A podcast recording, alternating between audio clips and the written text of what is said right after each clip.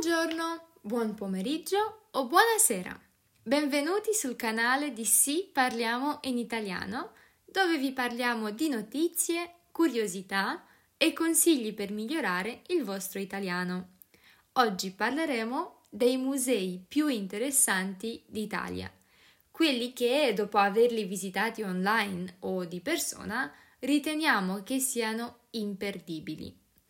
La ricerca del senso del bello e la consolazione che l'arte ci dà allenano la sensibilità e risvegliano la nostra sete di sapere. Va da sé che l'Italia è il luogo ideale per cercare delle bellezze artistiche insieme ad alcune delle opere d'arte più significative del mondo. Ci sono centinaia di incredibili musei e capolavori sparsi in ogni città per non dire che alcune città stesse sono come dei musei agli occhi dei turisti occidentali. Certo, l'Italia è figlia di antiche civiltà, quella fenicia, quella greca, poi quella etrusca, prima di quella romana. La cultura del paese quindi ha ancora quelle tracce e racconta la storia dal lontano passato all'arte di oggi mi permetto di dire che il patrimonio culturale e artistico dell'Italia è talmente ampio che risulta difficile mantenerlo tutto in buono stato e moltissime delle opere sono andate perdute e vanno tuttora perdute. Purtroppo non è possibile, a quanto pare, selezionare cosa custodire su una base di valore oggettivo. Per cui su strade che sembrano senza tempo possiamo vedere palazzi d'epoca, statue, resti di architettura, quali riconoscibili e quali solo un cenno.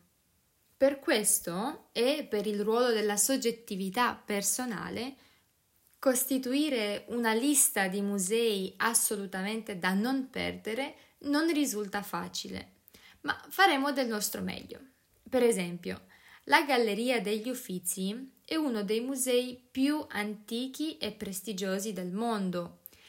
Ha una collezione d'arte rinascimentale senza uguali. Anche il palazzo stesso è un'opera da non perdere. Di solito si possono visitare dalle 45 alle 60 sale espositive disposte su due piani del palazzo e vedere capolavori di valore inestimabile, ossia senza prezzo, come ad esempio la nascita di Venere e la primavera del Botticelli, il ritratto dei duchi di Urbino di Piero della Francesca, la Madonna del Cardellino di Raffaello e Bacco e la Medusa di Caravaggio, e poi ancora opere di artisti come Giotto, Cimabue, Leonardo da Vinci, Tintoretto, Velázquez, Goya, insomma, tante stelle del passato. La visita può durare molto a lungo e può mettere alla prova anche i visitatori più preparati. Per questo sarebbe meglio invece programmare in anticipo su quali opere concentrarsi e se vi interessa, nella descrizione del podcast troverete un link che vi aiuti. Se invece vi interesserebbe vedere qualcosa di ancora più esotico, c'è il Museo Egizio di Torino. È talmente ricco in arte e archeologia che solo quello del Cairo è più grande. Troverete qui statue in pietra come quelle dell'Assemblea dei Re, tessuti, sfingi, papiri come quello del Libro dei Morti, sarcofagi dipinti e anche la tomba di due mummie con i relativi accessori funerari e perfino un dipinto su tela datato nel 3500 a.C. Insomma, un viaggio nel tempo bello e buono. Mi è capitato, uscendo dal Louvre, di sentirmi girare la testa e non sapere bene cosa fosse normale fare nell'era in cui mi trovavo. I grandi musei sono presentati in modo da far immergere il visitatore nell'arte, nel tempo e nella magia di quello che viene presentato. Sempre parlando di archeologia, a Napoli c'è il Museo Archeologico Nazionale, che ha una spettacolare collezione di manufatti di epoca greca, romana, e rinascimentale, tanti che provengono anche dai vicini scavi di Pompei, Stabia ed Ercolano.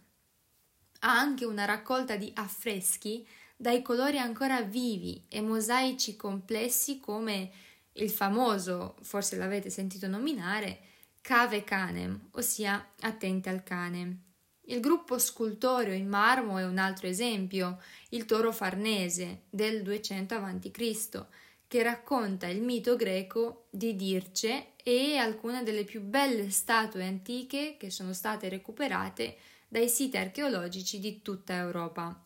Ci sono anche dei preziosi papiri di Ercolano che sono stati ritrovati carbonizzati dall'eruzione del Vesuvio e ritrovati nella Domus Romana chiamata appunto Villa dei Papiri, che per gli amanti sono una vera rarità.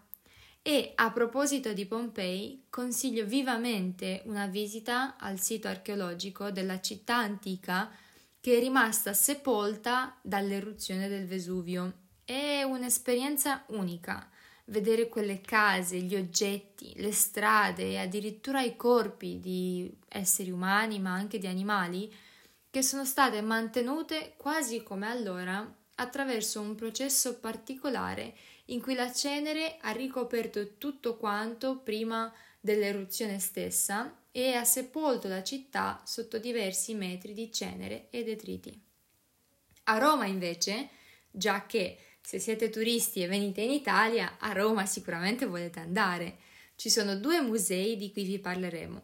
Uno la Galleria Borghese, piccola ma splendida e circondata dai giardini di Villa Borghese, che ha gli spazi verdi più belli in città, e il progetto Welcome to Rome, oppure Benvenuti a Roma, che vi farà viaggiare nel tempo vedendo l'evoluzione di Roma dalle origini fino al giorno d'oggi. Poi non poteva mancare qualcosa su Venezia, dove c'è la collezione Peggy Guggenheim di arte moderna. In circa 30 anni questa donna americana amante dell'arte ha messo insieme all'interno della sua casa a Venezia un'incredibile raccolta di opere d'arte tra cui ci sono i capolavori di maestri come Picasso, Braque, Magritte, Giacometti, Duchamp, Kandinsky ed Echirico, Pollock e molti altri. Vedrete varie correnti dal cubismo al futurismo, dalla pittura metafisica alla scultura di avanguardia, surrealismo ed espressionismo. Ma dato che tutto è un museo in Italia, c'è anche un museo su tutto, o quasi. Ad ogni modo, nella descrizione troverete un link per vedere alcuni dei musei più inaspettati d'Italia.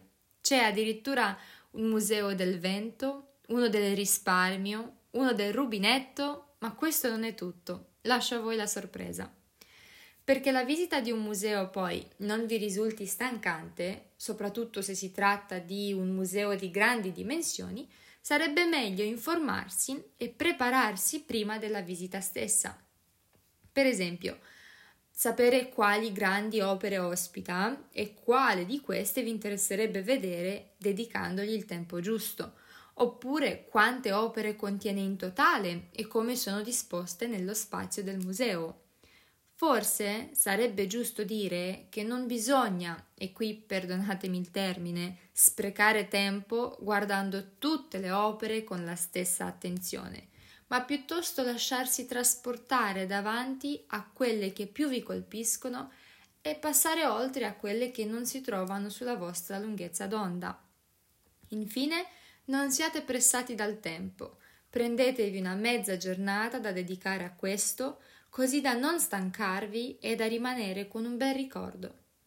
Prima di concludere, vi faccio sapere che, data la situazione eccezionale dell'anno scorso, alcuni musei hanno deciso di aprirsi alle visite online.